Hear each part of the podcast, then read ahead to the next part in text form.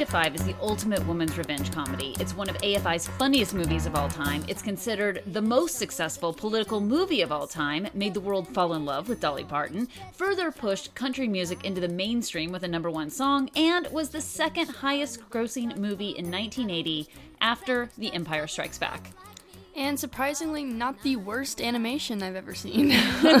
This is 80s movies. A Guide to What's Wrong with Your Parents. I'm Riley Roberts. And I'm Tara McNamara. 9 to 5 is about three women trying to make a living in the secretarial pool at Consolidated Corporation. But when they realize their sexist, egotistical, lying, hypocritical bigot of a boss is holding them back, they turn the tables on him. Thanks to Maui Wowie, some primo. yeah, yeah. I that I would say there's so much about 9 to 5 that is so awesome and wonderful and great and impactful and powerful. And yet there's this whole po- positive pot angle in a PG movie. Now P- PG-13 didn't exist at mm-hmm. this point in time, but still, you know, it starts with Violet's son pushing her to smoke a joint. She's stressed out, and he can see it. Well, that's how He's just trying to help his mother out. Okay, that's all he's trying to do. I I think it's kind of fascinating. And then she's sort of like, "Oh, okay." And and then the women's reaction to the pot is, "Oh, well, I smoked a joint once or I don't know if I should do this." But you know, okay, so 1980, this would be my parents. I don't think a a, a joint would be that novel of an idea to that generation. Then went through my generation where they kind of stopped doing smoking pot, thought that was for old people. It was, you know, you'd be a stoner, you weren't considered cool if you smoked pot. And now it's come around to where your generation is like, yeah, like pot's a way of life. Yeah. what about it? Was the pot smoking scene since I do not smoke pot and I have not smoked pot, is it is it realistic? Um, yes, for women who have not smoked weed before, yes. Okay. And- But you, I mean, like, I don't think like stoners, like, we don't like. We all laugh our asses off, but we don't like be like, I'm stoned. Like nobody does that. Okay. All right. But the wild fantasies uh, about killing their boss is that something that might happen in a um, in a cannabis induced state? No, but what I do think was very realistic is the fact, like how well, first of all, they all became friends. Mm-hmm. I Once- again, proving my point. No, all- but that is what all movies show. all movies show that smoking pot bonds you. it really does though. Oh. It really does. Like you, because you just talk about whatever. There's no like, I don't know. It's mainly for. pe- I feel like with people with social anxiety, it would. I don't know. I, I, I, don't know like if it would be better or worse for them. Well, they, there should be a movie about that. About and see, that's the context in which I'd be okay with it. Being that I'm the generation that skipped this, and I, I think there's a lot of health concerns that can come for some people, not all, but some people's brain chemistry isn't um, going to be able to deal with um, with marijuana. We know that that's a fact, but um, but it's just that every film, you know, just it's we just and, and Hollywood is such a pro marijuana But here's the thing. This is what the, area and they would just push it onto the rest of the country. But this is what they do though. Like in every movie, I except Cheech and Chong, they only like smoke like once. Mm-hmm. You know what I mean? Like there's one designated time that they smoke. They realize something Uh-huh. because they're talking amongst themselves, Uh huh. And then whatever. But that's all. Like in most movies, there's only one scene. But there's plenty of scenes of you guys going to the bars, drinking all the time. Oh, I know. Like, getting wasted, getting in car accidents, And that's like- part of what's wrong with your parents, right? Is that is that drinking and drinking and driving is um, shown in such a positive light Mm-hmm. so often, and um, now you really you really uh, stop and pay. Like for instance, um, there's a movie. Uh, Fatale. That's that's. Uh, I guess do we say in theaters during the pandemic? I don't know. That's that's out, and there, there's this scene where he's so he's involved with this police detective and she's you know kind of messing with his mind and he goes and he he he's drunk he drives to her place drinks more drives away then we find out later he drove some more you know never any comment about it i was like this is what who allowed this in there this is 2020 we do not go around drinking and driving anymore we call an uber or a lyft walk there if need be in a blue zone um you know, Yeah. I was just, but, but yeah. So, but and but another thing that uh, is realistic is when you talk amongst yourselves and you all realize this one thing, which they they do. They realize this one thing, and they all have uh, an imagination of what it would be like, and then when it plays out, it happens to be pretty much exactly like the imagination, which I feel like happens a lot. Like with me and my friends, like we'll be talking about something, and then like a day or two later, like like so- something that we the thing we were talking about is like exploded or like whatever. We were like, what? We were just talking about this the other day. Like, okay. you know what I mean? Yeah, well, new agey people would say that you put it into the universe. So you know, you put mm-hmm. the power of of suggestion, the power of I- ideas. Well, I think that is a little bit of what what plays out. I but what is remarkable about Nine to Five is that it it truly is one of these time travel movies that really takes you to the time and is incredibly authentic. So the pot smoking scene may be authentic. All the situations the women were in and what was going on was incredibly authentic because what it really is identifying is this um, intersection of the feminist movement and the workers um, the, the the movement for workers to have more rights in the workplace and to be treated fairly. And these two movements were going on at the exact same time.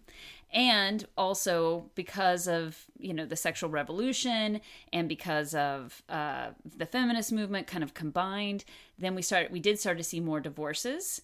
And even though i think that the scenario that we see um, jane in where her husband cheated on her with the secretary, left her for his secretary, and then um, and she's the one who's kind of like, oh, like I'm kind of left here. I don't know what to do. I'm, I'm not sure how how often. I mean, I think the statistics show that actually the woman divorced the man more often because before they'd always been in a situation where, well, I have to be in this marriage. There's not really much I can do, and there was this growing awareness as divorces started spiking of women saying, wait a second. I don't have to stay in this marriage anymore. I can leave him and I can go make money. I, I don't I don't need to be in this bad marriage anymore. And there was similarly an idea going on that that hey, it's better for you to get out of this situation. Um, I mean, we can. It turns out maybe they actually looked at, at studies and people were actually maybe less happy than they thought they'd be and the impact on children that's a whole other subject for a whole other movie like we'll do that another time. But there was a there were all these thoughts thinking well you know are you really staying together for the kids? Are you really helping the kids? You're probably not. And then it turns out really staying together for the kids actually wasn't a terrible idea. like there were there were big um, implications, which my generation is the one who were the guinea pigs for for that experiment. But back to Jane.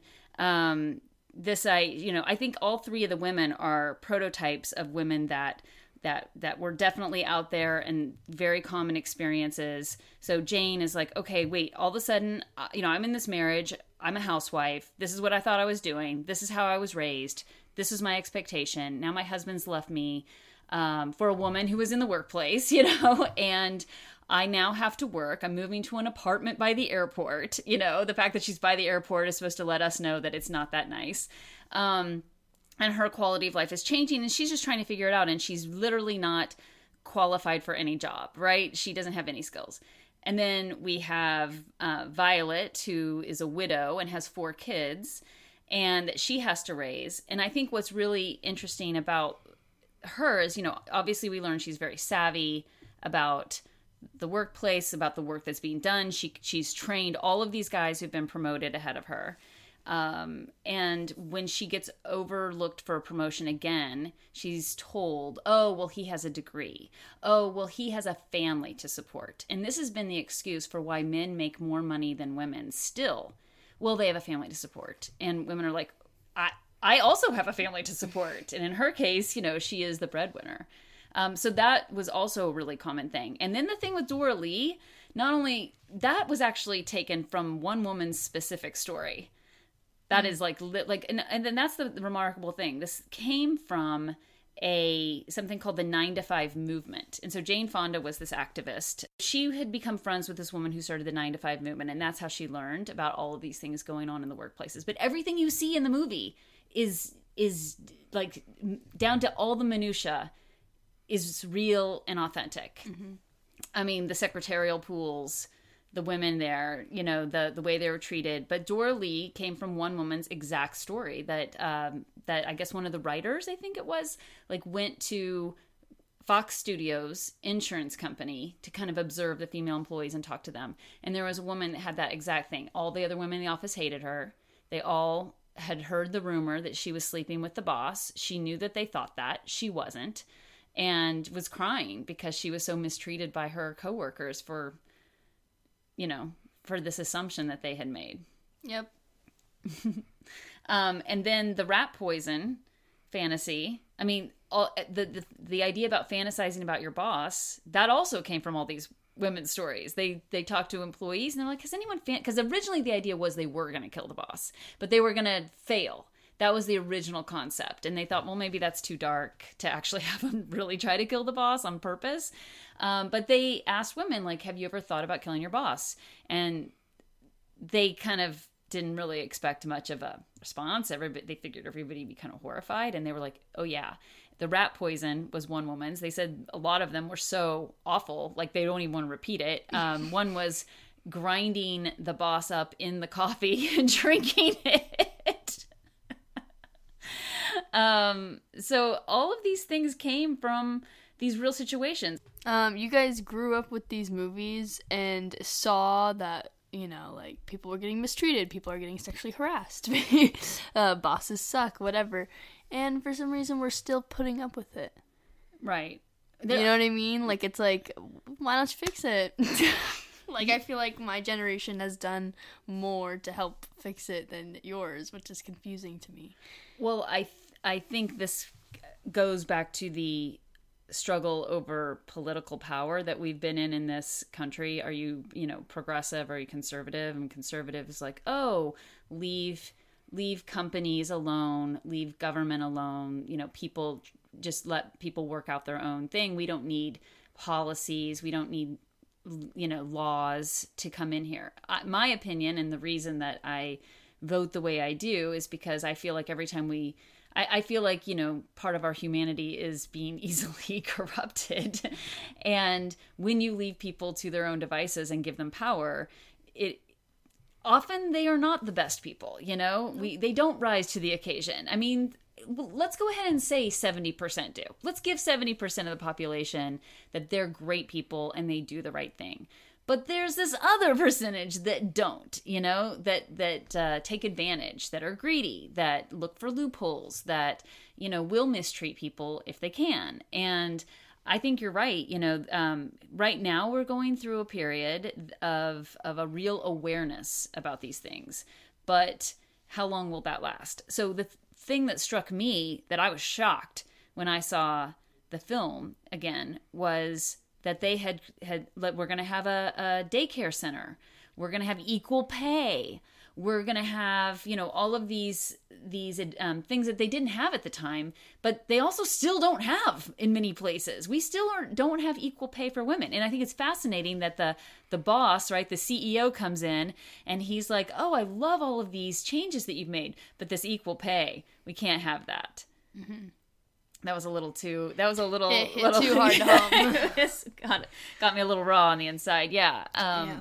and Doesn't matter what you do. Doesn't matter what it is. Mm-hmm. You're still not a human being, apparently, if you have a vagina. mm-hmm, Even though you make human beings. mm-hmm, yeah But okay. yeah i mean i think that the you know where where have we made the most progress i mean i i feel like women uh, aren't necessarily overlooked for promotions as a whole anymore compared um, you know at the moment there is a in in human resources departments all over America. They're looking like how can we not just put a woman but a woman of color. You know how can we? It's a, it's a, I don't know. Maybe we just have a California outlook, and California is the most progressive state when it comes to these things.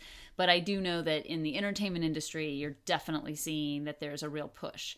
But what I also think happens is we go through these moments of of, of progressive surges where everybody's like, "Yeah, let's do it," and then it slides back. Because everything that we're experiencing now, I'm so struck with how, especially doing um, this podcast, is is how similar in um, kind of societally we are to this time 40 years ago where we had this feminist push and we had this um, civil rights push and we had all of this progress that felt like it was being made and then it got cut short like the era still hasn't been passed um, that women still don't have equal pay that we're still fighting for things racial um, equity.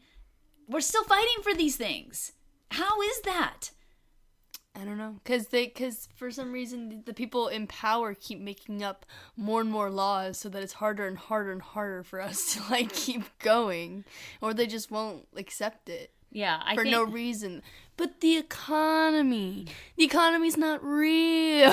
Mm-hmm. money isn't. Money is a construct. Mm-hmm. Stop basing everything on the fucking economy. Mm-hmm. Start basing it on how people actually live yeah and treat and, each and, other and how we can survive. Why doesn't everyone get a certain amount of money? That's what you need to survive, right? Mm-hmm. Why why why do tampons and pads cost money? Mm-hmm. That is a need to serve. You want me bleeding everywhere, sir? Yeah. like no. right Why why why is having a baby 10 fucking grand? Yeah, Why? right right That makes no sense. To bring a human life that's going to apparently make the economy better, it's gonna make the economy better because I'm paying ten fucking grand to have the kid, Yeah. and then I'm paying another like two million dollars extra for just making the kids survive. Yeah. with diapers, like. By the why- way, I feel like if you can have a kid for ten grand, you're doing well. Um, because I think it's a lot more expensive than that. But yeah, we have all of these. We have all of these problems uh, in our society that need to be. And so when you say less, they're making too many laws. I think they're. It could be that they're not making enough laws, or it's just that you know it's regulations. You have, unfortunately, I think you have to have regulations, and then you have to make sure people adhere to them because what we see is you know, for instance, in the news was uh, about a senator who is um, made a ton of money, like the senator who's made the most money since he's been a senate a senator. Well, he's also in charge of the um, banking, you know, com- finance commissions um, in the Senate.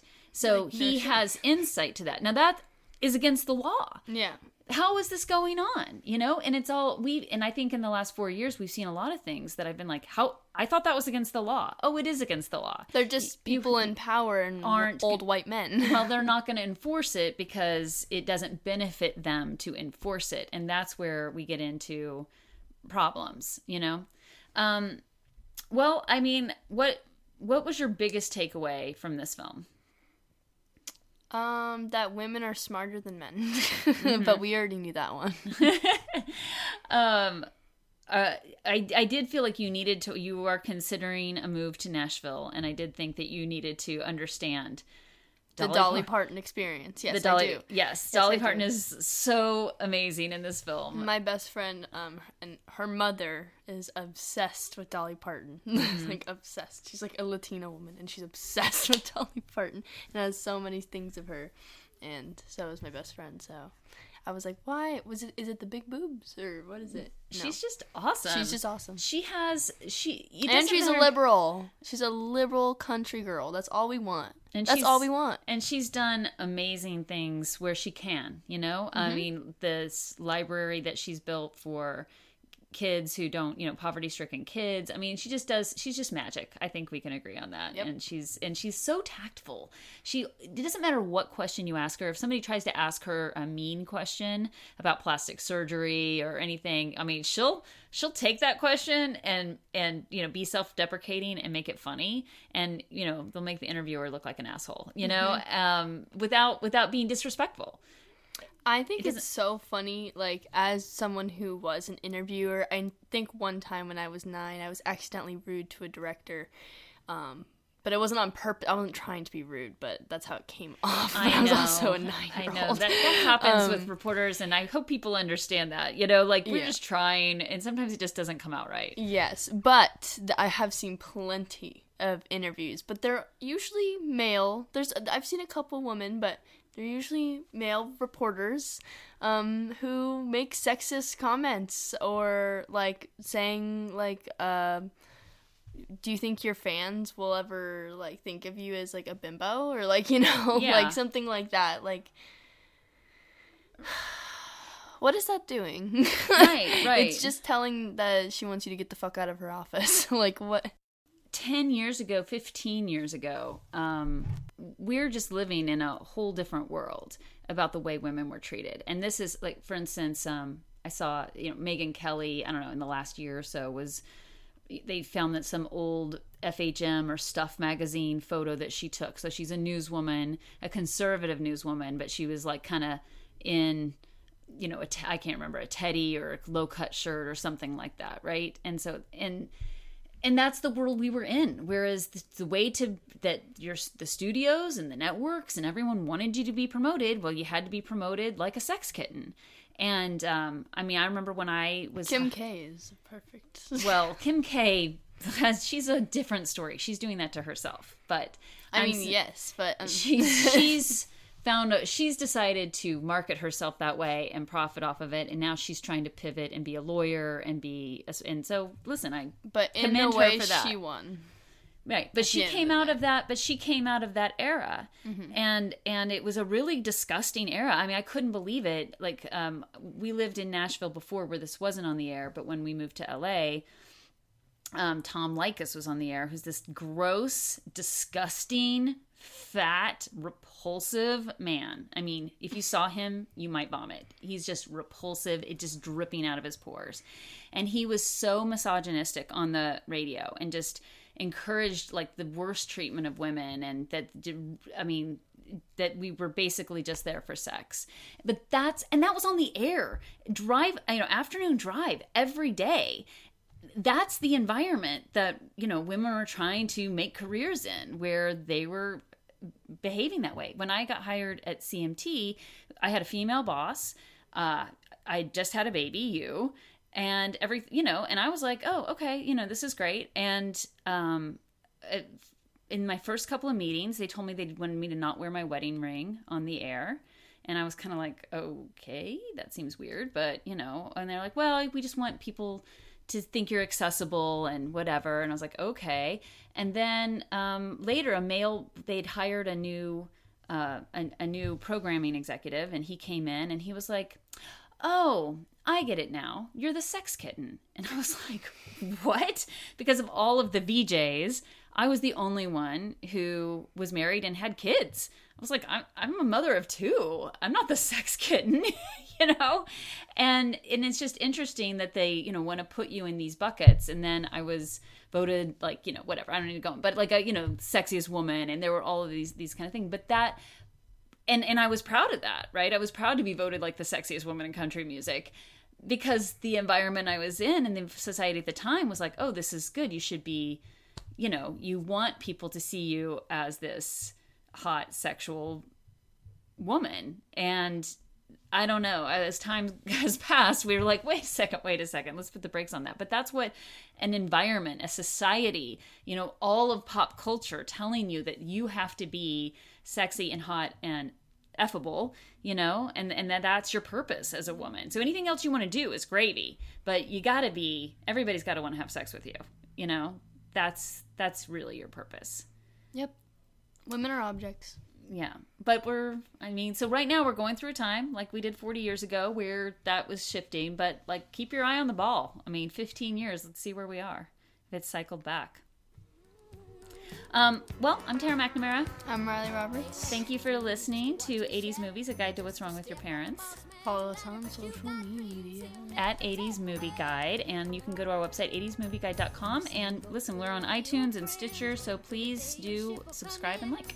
Give us more suggestions as well. Thanks. Bye.